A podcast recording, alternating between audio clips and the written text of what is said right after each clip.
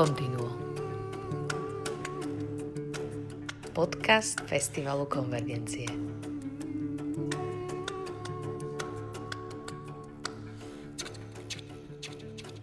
Vražda novinára Jana Kuciaka a jeho snúbenice Martiny Kušnírovej zasiahla celé Slovensko a zarezonovala aj v medzinárodnom kontexte. Festival Konvergencie si tretie výročie tejto tragickej udalosti pripomenul koncertom s názvom Memento. Uskutočnil sa 21. februára v online podobe v klube pod lampou. Prečo je dôležité si tento deň pripomínať a čo nám priniesli posledné tri roky z pohľadu pastora Daniela Pastierčáka, violončelistu Jozefa Luptáka, akordeonistu Borisa Lenka, violistu Martina Rumana a klarinetistu Braňa Dugoviča sa dozviete v aktuálnom vydaní podcastu Festivalu Konvergencie Continuo. Som Ivica Horáková a vítam vás pri jeho počúvaní. Continuo. Podcast Festivalu Konvergencie.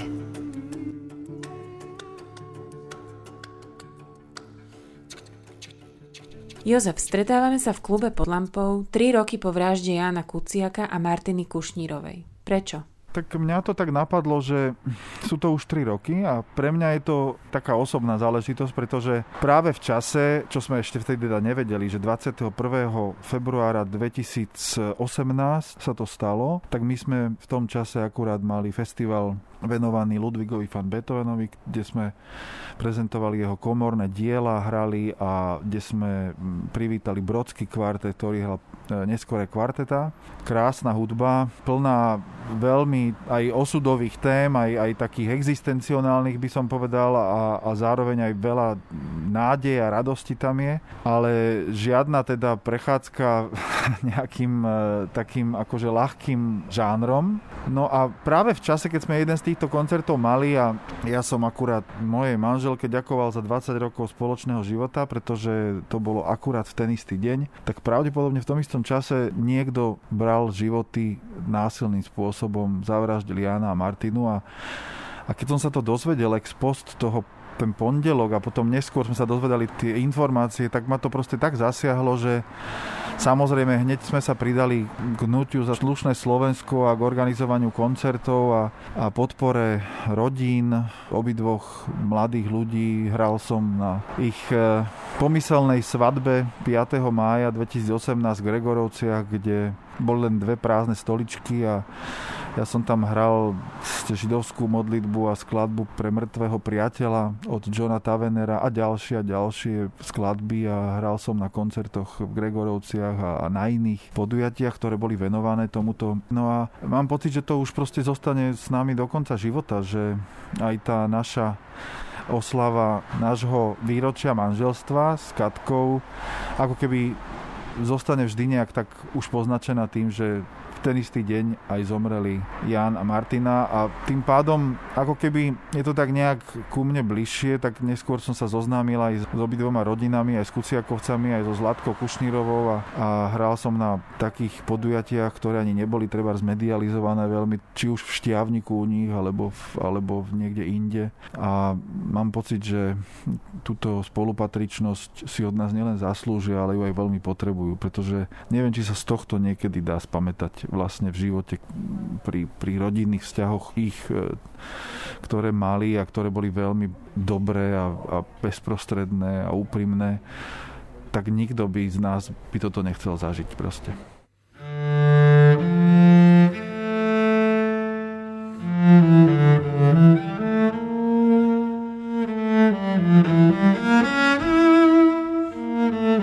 Ako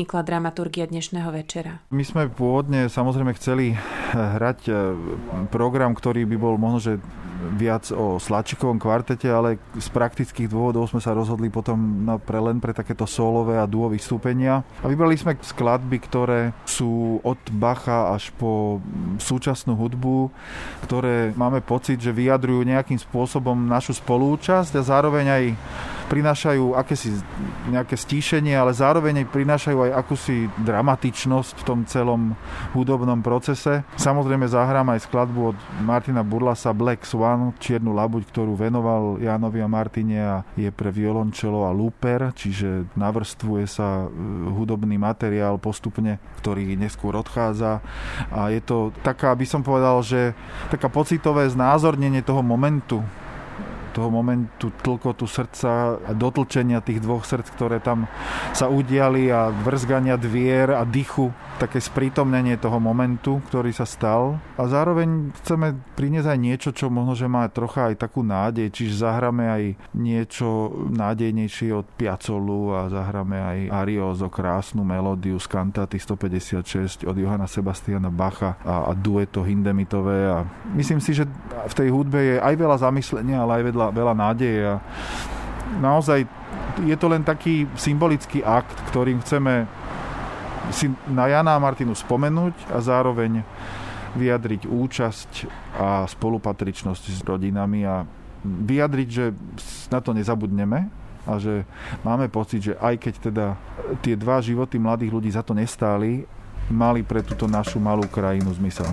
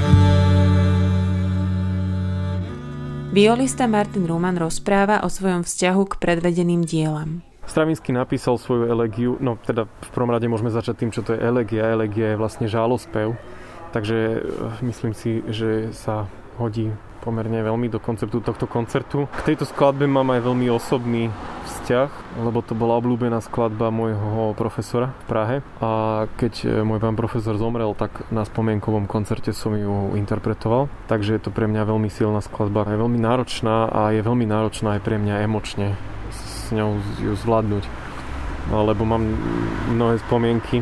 No a ešte to je z môjho pohľadu a z, keď to vezmem zo všeobecnosti ako Stravinského, tak Stravinsky túto skladbu napísal cez druhú svetovú vojnu a venovali ju obetiam. Takže skutočne je to, je to žalospev so všetkým, čo k tomu patrí.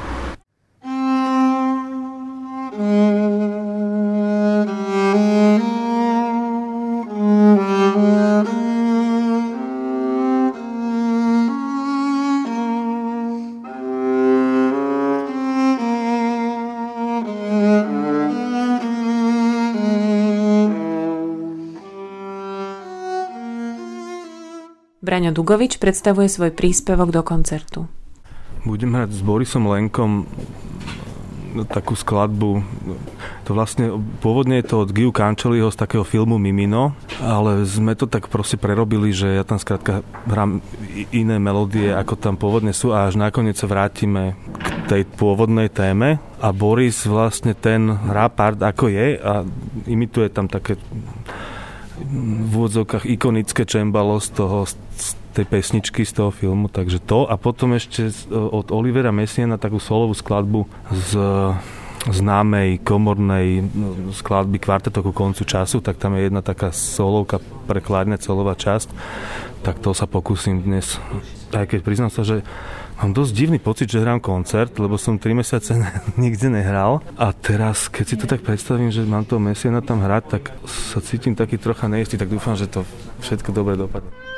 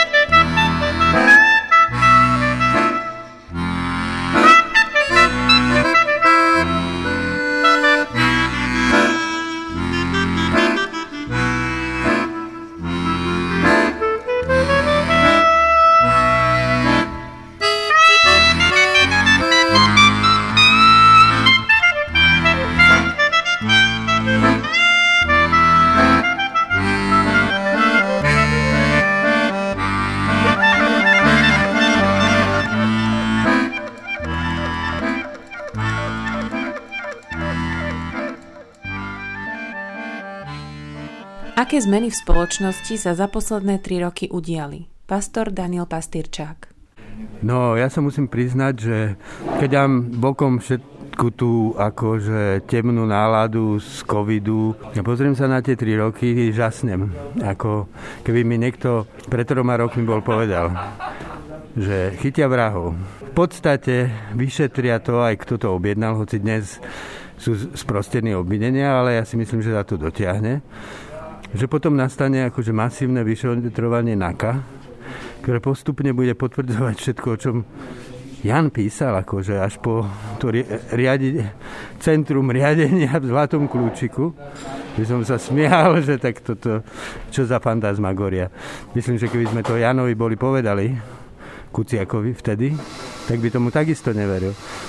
Podľa mňa sme troška oslepení blbou náladou a nevidíme, že aký, odvážim sa nazvať, zázrak sa tu udial za ten čas. To, že vlastne sa zmenila tá spoločenská situácia pri všetkej našej, našich zlých pocitoch z toho, že tu je chaos možno v tom, ako vláda riadi tú pandémiu, nemôžeme nevidieť. Že tu vznikol naozaj priestor na to, aby sa veci dali do poriadku. A ja si, ja si veľmi prajem, aby sme sa mohli dožiť toho završenia že tá spravodlivosť dôjde až k tomu, že sa zaplatia tie účty na každej rovine. Hej? Že to, že vypovedajú tí ľudia druhého sledu a tým vlastne pomáhajú vyšetrovateľom sa dostať vyššie a vyššie a vyššie, to je, pre mňa je to úžasné. Teda nie preto, že by som bol skodoradosný voči tým pachateľom, ale kým naša spoločnosť nemôže urobiť hrubú čiaru za týmto. Kým my proste sa neubezpečíme nejakou historickou skúsenosťou, že takéto kolosálne zlo korupcie, zločinu spojené so, štátnym, so štátnou mocou e, sa neodsúdi a nepotrestá, tak nebudeme môcť dôverovať právny štát. No. no, čak veľa sa zmenilo. Strašne veľa sa zmenilo, lebo za prvé máme inú vládu, za druhé máme pandémiu, ktorá teda s Jánom a Martinom veľa ako spoločného nemá, ale e, tiež to je obrovská zmena, v ktorej teraz žijeme. No ale e, všetko to, o čom Jan Kuciak písal, v podstate sa ukazuje, že mal pravdu. A teda jeho vrahovia sú už vo vezení, ale objednávateľov ešte nepoznáme, tak e, verím, že aj tých spoznáme postupom času, teda máme podozrivých, ale nie sú potvrdení. A mnohé, mnohé z tých kauz, ktoré on otváral a kvôli ktorým teda prišli obidvaja s Martinou o život, sa ukazujú, že vlastne mal pravdu. Čiže naozaj to, čo sa zmenilo, je, že aj policia, aj, aj NAKA, aj justícia, zdá sa, že majú voľnejšie ruky tak, ako mali predtým a že už e, nemusia toľko blokovať. Takže žiadna smrť nestojí za to, aby týmto spôsobom za pravdu niekto musel zomierať, ale keď to je aspoň na maličkú útechu ich rodinám, tak sa ukazuje, že vlastne toto tvorilo obrovskú bránu aj pre Slovensko, ale zatiaľ to nie je ešte dotiahnutá cesta, samozrejme. Áno, pohli sme sa, ja chápem aj všetky tie súvislosti, aj to, že tí, ktorí boli obvinení z vraždy, nakoniec odsúdení neboli, lebo je to asi, ako rozumiem tomu, že teda to asi nie je veľmi, nie, je to jednoduché odsúdiť takýchto ľudí hneď, a tak nejdem to rozoberať, ale rozumiem tomu, ale myslím si, že sa tu pohlo veľa vecí a naozaj veľa ľudí je obvinených nie len z tohto, aj z ďalších vecí. Aspoň teda dúfam, že sa raz dostaneme k tomu, že naozaj všetci tí, ktorí napáchali zločiny, nie len tento, ale aj ďalšie, budú aj odsudení.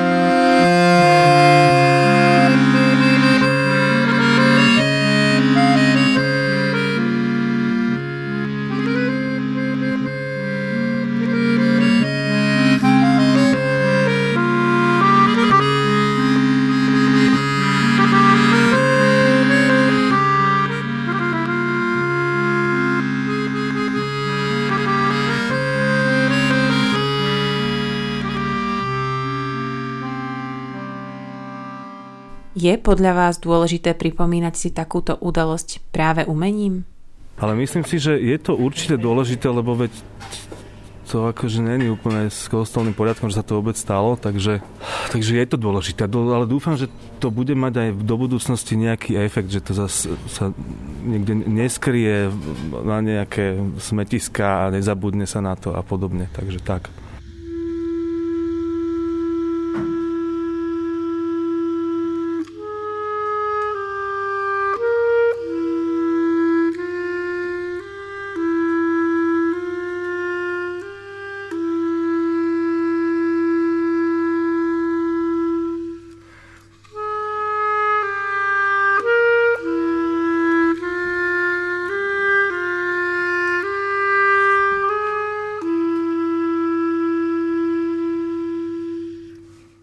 Čo znamená pre Borisa Lenka dnešný koncert?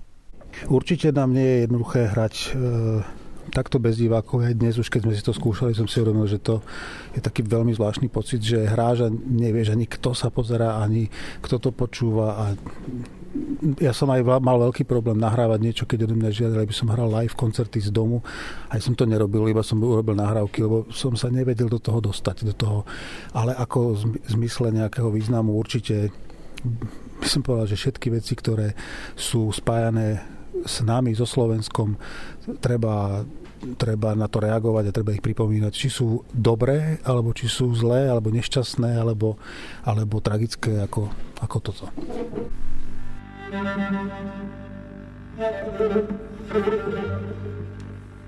Thank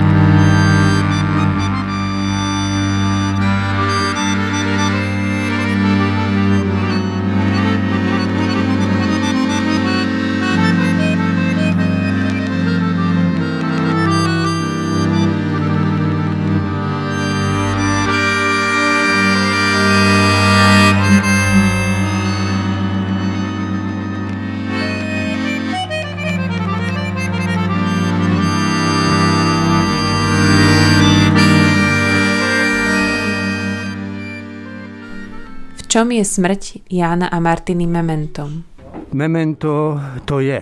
Či by sme si to pripomínali alebo nie. Ja si myslím, že e, historicky to už dnes je jasné, že proste tá udalosť tých pár okamihov, ktoré sa udiali toho 21.2. pred troma rokmi, bo, boli tak významné, ono to v histórii tak je, že niekedy pár okamihov znamená akože historickú premenu. Že, to, že boli tak významné, že budú navždy zapísané do našej histórie ako prelomová vec, to už dnes je jasné. Pretože pri spätnom pohľade vidíme, že sa stal proste stal sa kľúčový historický moment v tom, že my sme zakúsili, už dnes to môžeme povedať s istotou, že zatiaľ čo tá moc politická spojená s tou finančnou a s tým kriminálnym prostredím, e, dospela až k tomu bodu, že mala odvahu ako jednoducho novinára, ktorý išiel po stope, e, sa rozhodnúť, že ho odstráni. Predpokladala, že takým spôsobom sa vlastne umlčí pravda, že sa vystrašia novinári, že, že vlastne tá moc na, sa presadí úplne, takže ľudia budú mať strach a že, strach, že bude pravda umlčená stal sa presný opak. Stal sa presný opak. Najprv v uliciach, ľudia bezmocní. My, my čo sme chodili každý piatok na tie námestia, tak to bol hlas bezmocnosti. Nemali sme sa o koho oprieť, ani o opozičných politikov, ani proste to boli ľudia na uliciach. Ale keby to nebolo, tak by nebol odstúpil ani Fico, ani Kalignák nebol by odstúpil Gašpar, ktorý už dnes je vlastne zaistený kolúznej väzbe a potom prišla tá zmena, akože vláda, ktorá držala ochranu ruku nad tým všetkým padla a zrazu, zrazu sa to deje. Tí ľudia sú vyšetrovaní. Čiže to memento tu je samo o sebe. Keby sme si ho nevšimli, tak to by bola iba naša ignorácia. A myslím, že to memento Jana Martiny, aj tá skúsenosť tých námestí, tej solidarity, má ešte aj iný rozmer, že my sme napríklad v niečom sme v malom zažili opakovanie tej zamatovej revolúcii hej? na tých námestiach. A čo bolo krásne, bolo, že ľudia, ktorí dnes zdieľajú v mnohých veciach odlišné názory a vedú spory, sa zjednotili v tej vôli chceme spravodlivosť. Hej?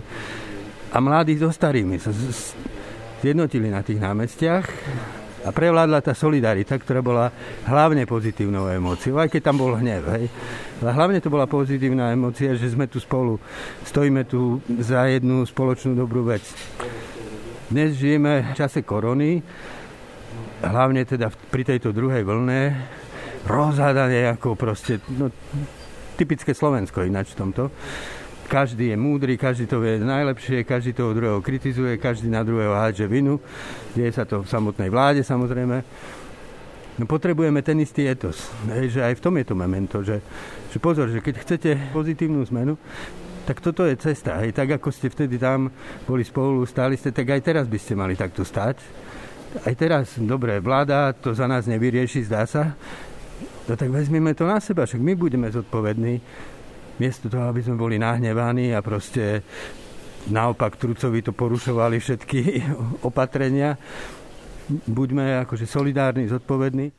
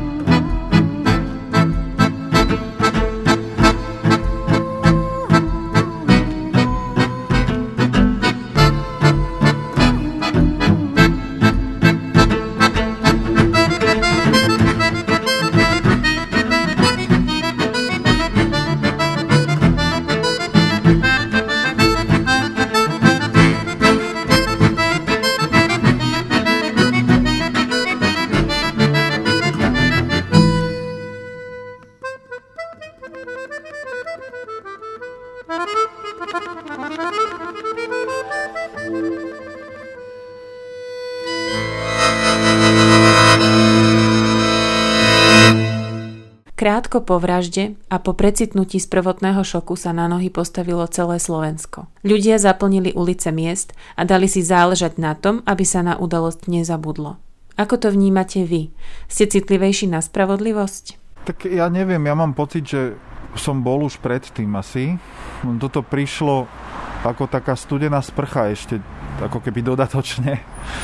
Mám pocit, že keby som nevedel a nezažil aj e, to, čím napríklad prechádzal môj otec, e, ktorý na konci 50. rokov bol vo vezení počas komunizmu, keby som nemal toto vedomie, že bol vypočúvaný počas normalizácie pravidelne na februárke eštebákmi a za to, za svoju vieru a za to, čo, čo robil treba v cirkvi. Možno, že mi to aj pomohlo toto vedomie, že vlastne, že som okamžite zareagoval, pretože mm, naozaj sa ma to veľmi silno dotklo. Je to také zvláštne, že podľa tých záznamov niekde na tom stole alebo na tom počítači bola fotka svadobných šiat, ktoré si práve Martinka objednávala. Je to také, ako to sú také drobnosti, ktoré človek akože zachytí z tých záznamov a správ, ale sú také veľmi smutné v podstate. A, a najprv do mňa vošiel obrovský hnev a potom smútok a, a vlastne ako keby sa musí človek vy, vyrovnať s takýmito pocitmi, že ako si môže niekto dovoliť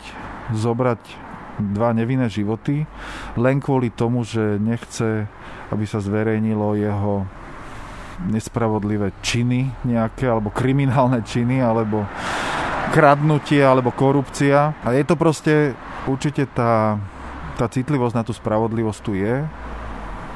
A asi, no asi sa asi aj trocha zvýšila tá citlivosť aj vďaka nim. No. Určite tú citlivosť oni ako keby rozosiali po Slovensku oveľa väčšiu, však sme to zažili na zhromaždeniach a, a, a podporných manifestáciách Zaslušné Slovensko ten celý čas potom a, a nakoniec aj ten dôsledok, to, čo sa vlastne deje aj teraz ex post so všetkými tými kauzami tak e, myslím si, že to proste spustili oni dvaja. No. Toto neviem povedať. Isté je to, že keď sa to stalo, tak som si už v tej chvíli uvedomil, že niečo sa stalo. Nie, nie, niečo, čo sa... Nie, že ne, áno, nemalo stať jednak, ale že jednak to, je, to bude mať veľký vplyv na to pamätám si, že môj kamarát, keď padli dvojičky v New Yorku, tak povedal, niečo sa stalo, niečo, čo sa už, už bude ten svet inak vyzerať. A toto sa stalo u nás. No. A je hrozné, že oni vlastne museli zomrieť kvôli tomu, aby sme možno my niečo pochopili. Ale na druhej strane, ja stále verím tomu, veľa sa tu hovorí o tom, aj na internete to čítam, aký sme my Slováci, neviem čo. Ja si to nemyslím. Ja si myslím, že my máme v sebe pozitívnu črtu, my máme v sebe nejakú, nejaký pocit aj spravodlivosti aj toho, že chceme lepšie žiť. Ja, ja tomu verím. Ja viem, že keď tá situácia vznikla, že ten Mečiar už toho bolo dosť, tak ho ľudia dali preč. Takisto dali preč Fica. A, a oni ako keby v tých krízových situáciách zrazu sa zomknú a urobia to. To, čo teraz vidíme v iných krajinách okolo nás, kde to nechávajú tak, tých, ktorí im tam z môjho pohľadu teda dosť škodia ich krajina, tak u nás sa to ako keby stále nedieje. A aj tento predseda vlády, ktorý blbne evidentne, tak tí ľudia už toho začínajú mať dosť a začínajú mu to dávať najavo. Čiže tu je ako keby taký nejaký taký reflex, že teda toto nie je. Akože za toto už, za, za, toto, za touto hranicou už by sme sa ne, ne, aby sme už nemali ísť. A čo by sme mali spraviť preto, aby bol odkaz Jána a Martiny stále prítomný? Rozprávať o tom znova a znova a, a otvorenie a na všetkých úrovniach, či už v rodinách, na inštitúciách, cez vládu, parlament a justíciu. Vlastne istým spôsobom sa to aj deje, ale mám pocit, že tak ako sme rýchlo zabudli napríklad na revolúciu v 89. a keď som svojich študentov v tom čase na Bystrickom konzervatóriu sa spýtal po desiatich rokoch, že dovie, čo to bola nežná revolúcia, tak z tých 20, čo som mal na komornej hudbe, len dvaja vedeli vôbec ceknúť, čo to asi bolo čo je odrazom samozrejme aj tejto spoločnosti, ale aj rodín asi, že o čom sa vlastne doma rozprávajú. A bol som z toho nesmierne vo veľkej depresii, že jak je toto možné, že títo mladí ľudia nevedia nič o tom, čo sa udialo v 89. Keď pre nás, pre moju generáciu aj mnohých starších či aj mladších ľudí odo mňa, to bola jedna z najväčších udalostí v našich dejinách. A takže myslím si, že aj tento koncert napríklad je, je je takou snahou o to, aby sme na to nezabudli. Proste, že mm, takisto ako mm, smrť Jana Martiny a ďalších x všelijakých udalostí, ktoré sa stali za posledných a ostatných 30 rokov. Je dôležité si ich pripomínať, pretože zlepšujú kvalitu nášho života, ale tí druhí, ktorí vlastne sa kvôli tomu kvázi obetovali a bojovali za tú pravdu, tak to vlastne ani nemôžu zažívať. Takže ja si myslím, že im patrí naša vďaka jednoznačne. Ďakujeme vám za vašu priazeň. Veríme, že sa čoskoro stretneme naživo na koncertoch festivalu Konvergencie. Som Ivica Horáková a rada som vás zobrala na koncert Memento venovaný Jánovi a Martine.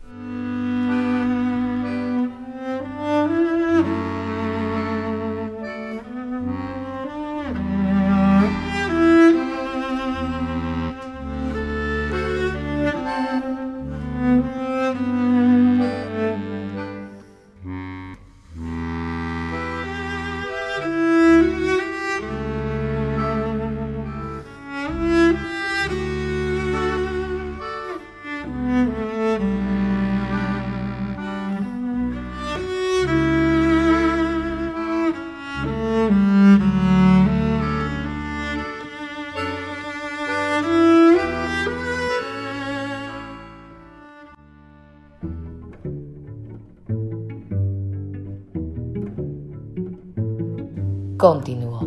Podcast Festivalu Konvergencie z verejných zdrojov podporil Fond na podporu umenia.